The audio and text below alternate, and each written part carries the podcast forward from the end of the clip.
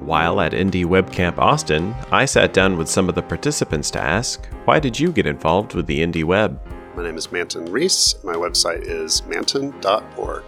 I've been blogging for a long time and it's kind of always been on my radar. As I've been building micro.blog, I've been more interested in being involved in the indie web and the community, and it just aligns with all the things that I care about owning your own content, posting to your own site, having kind of a record of what you've been doing, your thoughts, essays, even short posts. And lately, especially in the last couple years, I've been kind of disillusioned with the direction of some of the, the big social networks like Twitter and Facebook. So posting to my own site is just a natural fit. What's one thing that you've done recently for your own personal site? I haven't done a lot of changes recently in terms of how the site works. It's more of my approach to the site. So, for example, I've recently stopped posting to Instagram and I only put my photos on my own website and then they get cross posted automatically to Twitter and having the mindset of posting to my blog first and making that easy. That's kind of been a change over the last couple of years. Well, thank you so much. Thank you very much.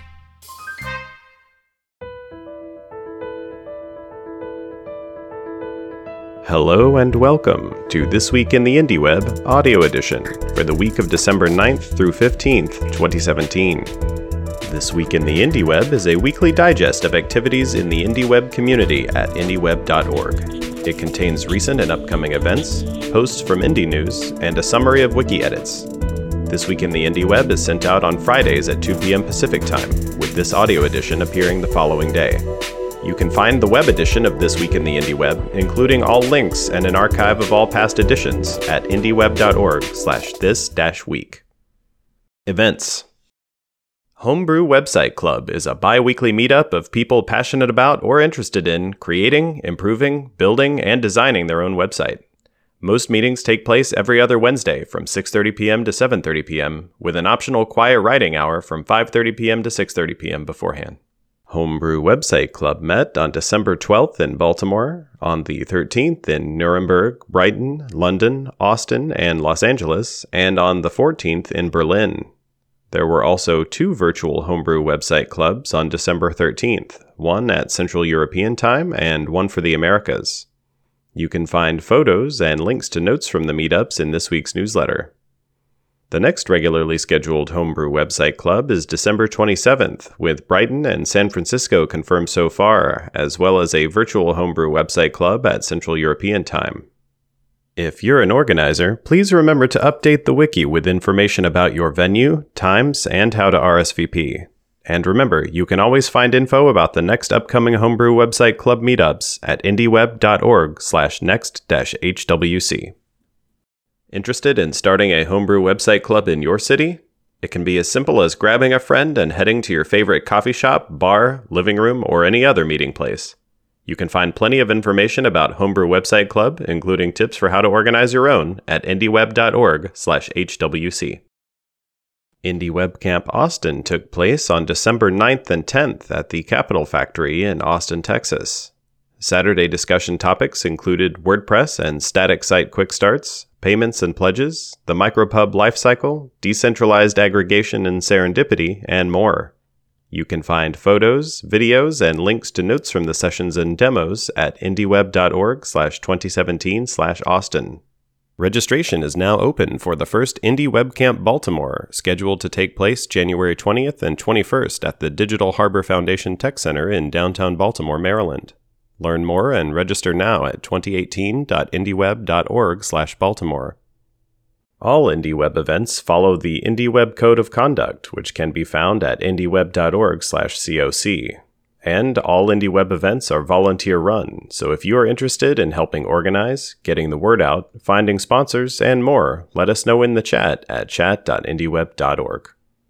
And in IndieWeb related events, FOSDEM 2018 will be taking place on February 3rd and 4th in Brussels, Belgium. FOSDEM is a free event for software developers to meet, share ideas, and collaborate on free and open source projects. Learn more at fosdem.org/2018. Podcasts. Aaron Parecki posted a new episode of his microcast Percolator. In episode 16, Indie Webcamp Austin, Aaron describes his experience at the recent Indie Webcamp, the improvements he made to the payments page on his site, and some thoughts about payments and patronage on the indie web in general. Here's a brief summary of posts collected this week by Indie News, a community curated list of articles relevant to the indie web. You can read more or submit posts of your own at news.indieweb.org. Sven Knebel at svenknebel.de shared a link to a talk by Brianna Privett available at WordPress.tv titled The Story of Your Life Using WordPress as Your Memory Warehouse. In it, Privett discusses the evolution of her personal website and how she has evolved it to become a resource for preserving her own identity as well as that of her family. Tom MacWright at macwright.org published a post titled Owning My Reading Log. In it, the author discusses a growing discomfort that storing his personal book reading and rating habits in Goodreads feels like doing unpaid labor for Amazon. He describes the way he recently exported his Goodreads data for use with a Jekyll static site. Eddie Hinkle at eddiehinkle.com published a post titled Owning My Reading and 100 Days of Reading Chapters. In it, he describes a 100 day experiment to read a book chapter each day and manually post about it on his site. The goal? To determine what features he needs on his site in order to replace his use of Goodreads. Hinkle also published a post titled Further Thoughts on the Future of Owning My Reading, in which he lists about a dozen reading tracking features that he has identified thus far. Additionally, Hinkle published a post titled Making RSVP Posts Less Painful, where he announces that his site now supports easier creation of RSVPs using the micropub client Quill. Chris Aldrich at boffosocko.com published a post titled Threaded Replies and Comments with Web Mentions in WordPress. In it, Aldrich lays out some of the benefits of web mentions for social interactions, the overall ecosystem of WordPress plugins that enables them to work, and an experimental plugin called WordPress Web Mentions for Comments, which enables authors to more easily create reply posts that appear in line as discussion on their site. Aaron Parecki at aaronparecki.com published a post titled Payment Requests Using Stripe and Apple Pay, in it, Parecki demonstrates through screenshots support for taking payments via the W3C Payments Request API and Apple Pay on his site. The post also includes links to several resources for those that might want to make their own implementation. Manton Reece at manton.org published a post titled Indie WebCamp Austin Wrap Up. In it, Reece recounts his experience organizing his first Indie WebCamp, his recollections from the days, and details on the project he finished during the Sunday Hack Day. He hopes to attend more indie webcamps in the future and to organize another in Austin next year.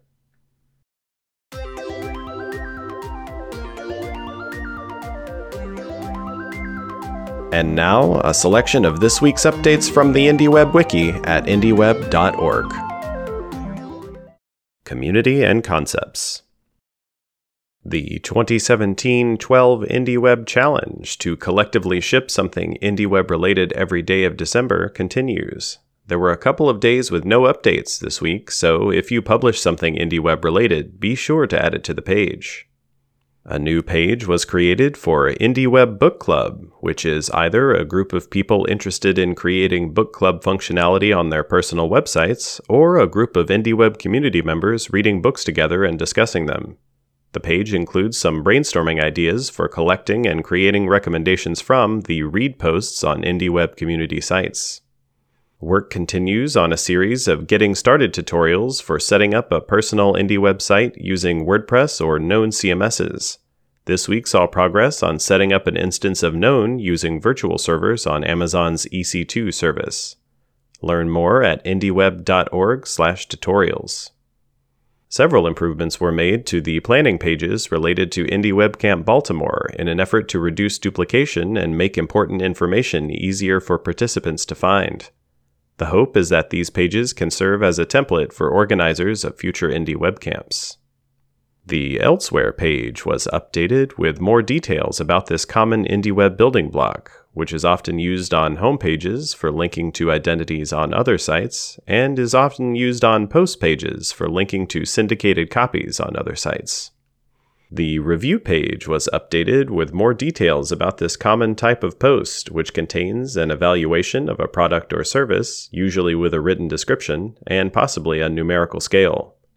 The page includes links to example user interface workflows for creating reviews on Amazon and Airbnb. Services and Organizations the Patreon page was updated to note that, following considerable outcry from creators and supporters who use the service, Patreon will not be rolling out the proposed fee changes that would have resulted in pushing payment processing fees onto supporters while increasing the number of individual charges, resulting in even higher fees. The site deaths page was updated to note the final shutdown of Microsoft's Codeplex, a collaborative code repository site. The site went read only in November, and instructions are available for users to export their data. Additionally, it was announced that Storify, a site for aggregating short posts from social silos like Twitter, will be shutting down in May of 2018.